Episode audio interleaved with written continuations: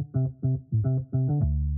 This is the Cato Daily Podcast for Thursday, September 10th, 2020. I'm Caleb Brown. Even before this summer's protests across the country calling for reforms of police departments in the U.S., dozens of states have been moving in the direction of reducing penalties for criminal infractions and making moves to make it easier for the formerly incarcerated to get their lives back.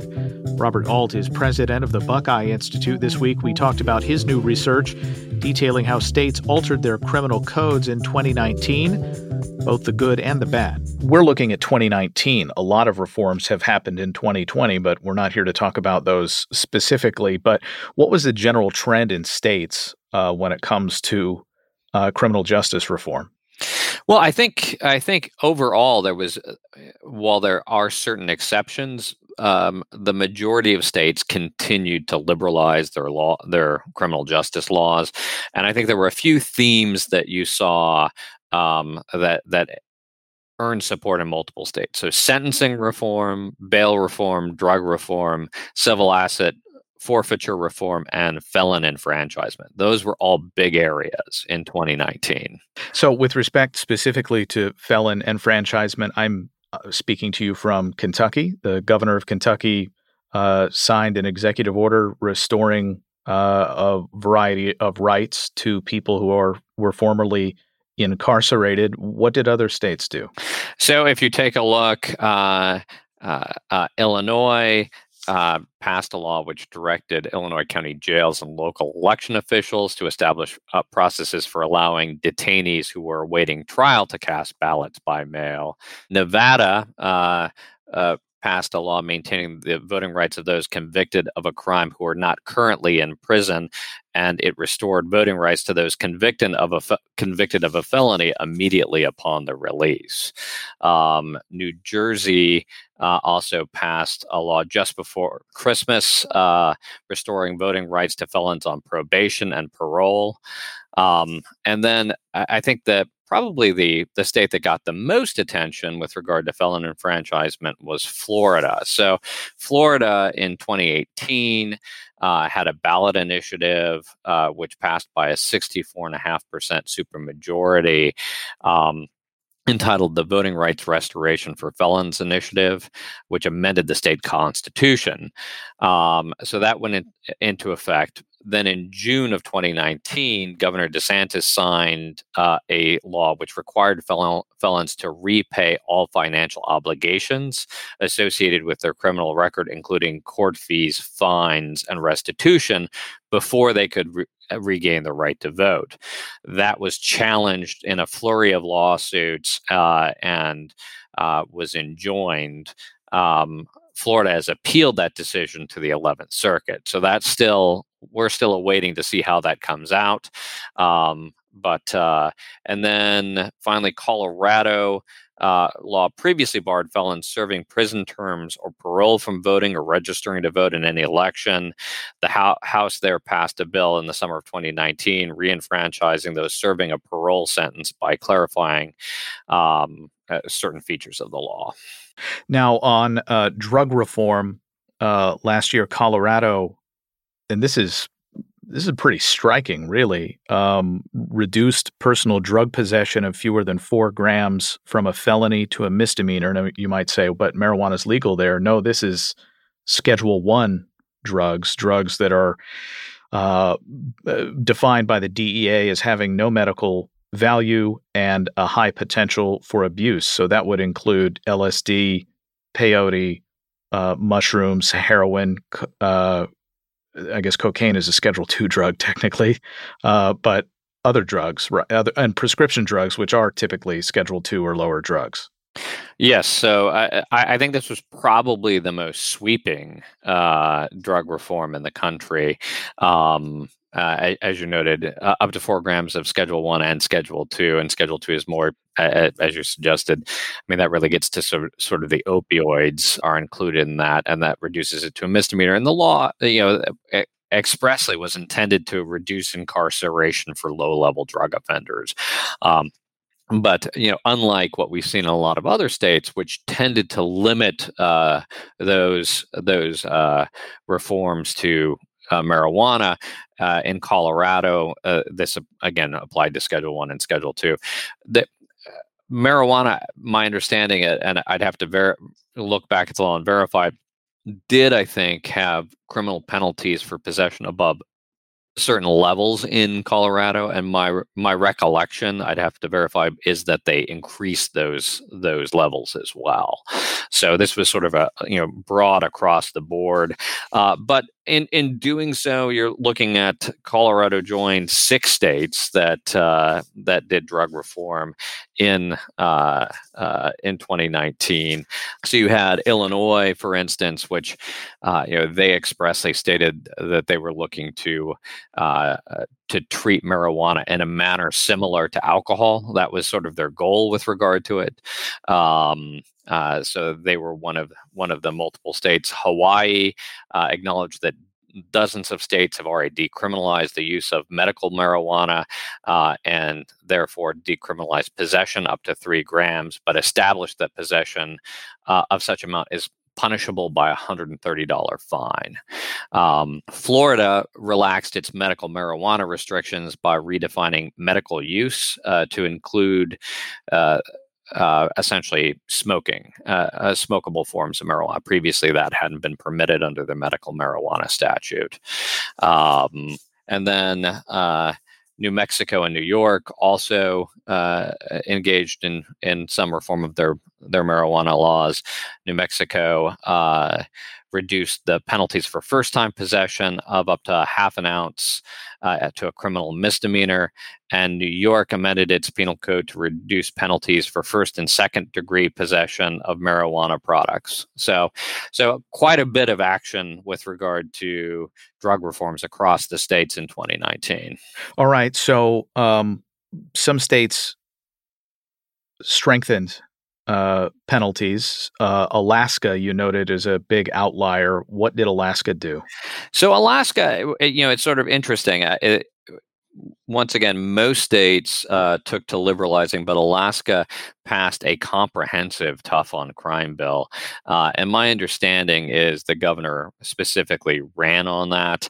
He had emphasized in his election campaign in 2018 public safety and support for law enforcement after Alaska saw its crime rate increase in Anchorage. Uh, homicide uh, hit record levels in 2017, right, at, which was right after they had passed a uh, a previous criminal justice reform bill. So uh, essentially, the uh, the law passed in Alaska increases penalties for sex offenders, uh, with regard to drug offenses. It returns distribution of narcotics such as heroin, cocaine, and methamphetamines to higher level felonies, restores the state's earlier anti methamphetamine manufacturing provisions.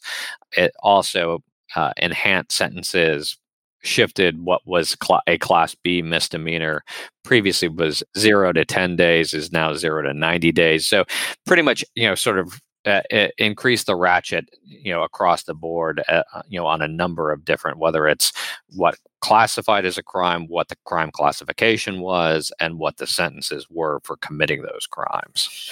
There uh, were a number of states that moved on, uh, I, I, guess, child sex crimes, sex offender uh, crimes generally, and what can happen to those people's records. In Tennessee, uh, you note that uh, the governor signed a law that effectively prohibits uh, a sex offender convicted of a crime involving a child from having an overnight visit in a home uh, in which a child resides. Now, however helpful that might be, it seems blatantly unconstitutional.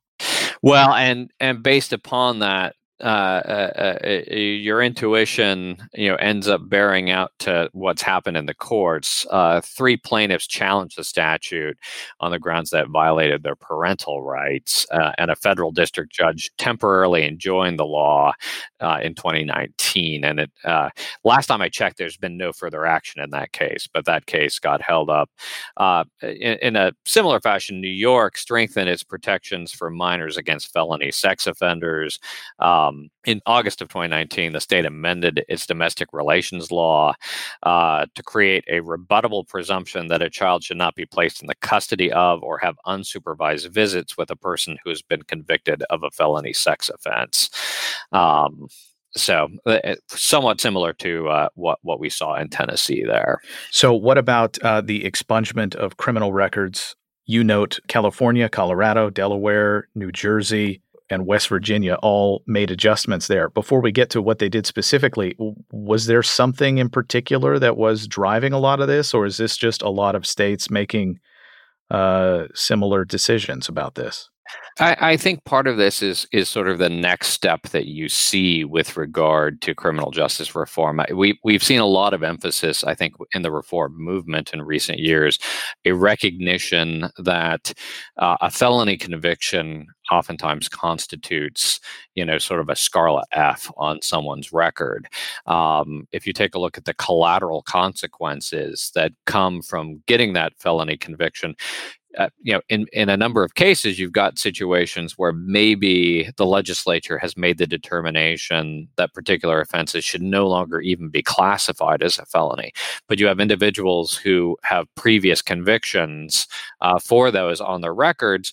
Um, they're still branded a felon. That still goes with them when they're when they're seeking to get get employment or so forth, and the consequences of that can be pretty significant. So, do you know addressing that the other issue that I think has motivated legislatures is just the sense that, look, you know, if someone has actually, if they've had a, a, a uh, criminal offense, but they've they've ended up keeping their nose clean for decades, why is it that we're we're still hanging that over their heads uh, and and having that be an impairment in terms of their their ability, you know, to get jobs, housing, et cetera, where you know that may come up in their records. So so i think that's motivated it. The other thing is that california actually uh, if you take a look uh, passed a a swath of criminal reform bills uh, in in 2019, and broad expungement uh, was one of them. There, they actually um, require the state uh, to take the onus uh, to go through records and to remove uh, and to expunge criminal convictions. In most states, uh, the onus is upon the the uh, the offender to go and, and to petition the court for that. Whereas in California, they actually, in a large number of cases, put the uh, put the requirement on the state justice system to go ahead and go through and and in, institute those expungement proceedings themselves. Uh, uh, one thing of note: um, Illinois in legalizing, taxing, and regulating uh, marijuana uh, in a manner similar to alcohol. This was done by the General Assembly. This wasn't done by uh, a voter initiative, as it has been in most other states. Um, this sounds like uh, let's get rid of prohibition so we can make some money. Uh, is that is that basically what Illinois did? I think it, I think it was probably a combination of things. Yes, number one, I mean Illinois is drowning in a sea of red ink, as we all know, and, and in particular, their their pension systems are are, are in dire shape. So um, they've been looking to raise taxes however they can. They uh, I know they've been seeking a constitutional amendment to be able to modify the flat, you know, what's functionally the flat tax in that state. So, you know, this seemed like a cash cow to them, I'm sure. The other pressure I think that that weighed on Illinois' decision. This followed in 2018. You had, I believe it was, you saw the Citizens Initiative in Michigan uh, that legalized marijuana, and uh, as you recall, I think we were sitting together last year doing the recap of of uh, state laws, and my my one prediction was that Michigan was kind of the canary in the coal mine in terms of the trend line on this. It was your first state that was, you know, this was not, you know, a West Coast state. This wasn't, you know, Mountain High Colorado.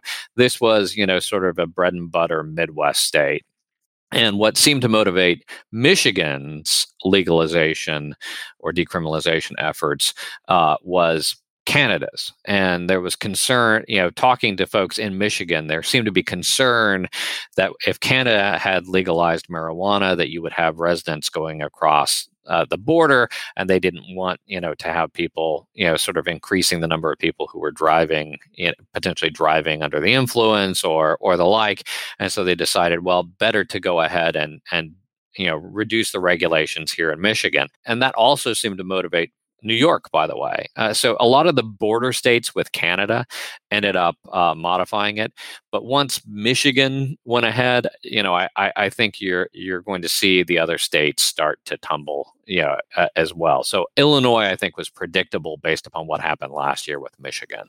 Yeah, you see the it, it's sort of a cascade where states next to states that have uh, legalized marijuana are either feeling the feeling a bit of uh, FOMO, perhaps, uh, when it comes to revenue, or that may may be driven by some legitimate safety concerns. Yeah, no, I I, I think there are a variety, but that but Canada, the the the sort of uh, extrinsic pressure from Canada seems to have been a big motivating factor. Um, I, I but I think you know the other thing i think you've probably seen a tipping point uh, in terms of the debate if you take a look even the Trump administration came in um, uh, with you know uh, under General Sessions with uh, you know a much more tough on on drug crimes perspective, um, but even they ended up softening their perspective. Again, keep in mind uh, it, it, it is kind of a hash, if you'll pardon the pun, uh, in terms of the federal state relationship on this. You still have the federal crimes on the books. Um, you just have a general policy of non enforcement in states that have relaxed their uh, uh, policy with regard to marijuana. But, you know, at, uh, you know, prior to I think uh, uh, recent actions in Michigan and elsewhere, yeah, uh, I, I, think there had been a general concern that at some point the feds could go ahead and flip the switch and and resume prosecutions uh, with regard to uh, uh states that had medical or recreational marijuana. I think at this point there are so many states that have changed their policy; it would be very difficult uh, to have that happen ultimately, I think to get continuity, though, this is going to require Congress to take action uh, on on this and to revise federal policy. But uh, you know, given the number of states that have that have liberalized their policy, it it just it it it just doesn't seem likely that you're going to see the ratchet go back the other way. Robert Alt is president of Ohio's Buckeye Institute. Subscribe to the Cato Daily Podcast anywhere you please and follow us on Twitter at Cato Podcast.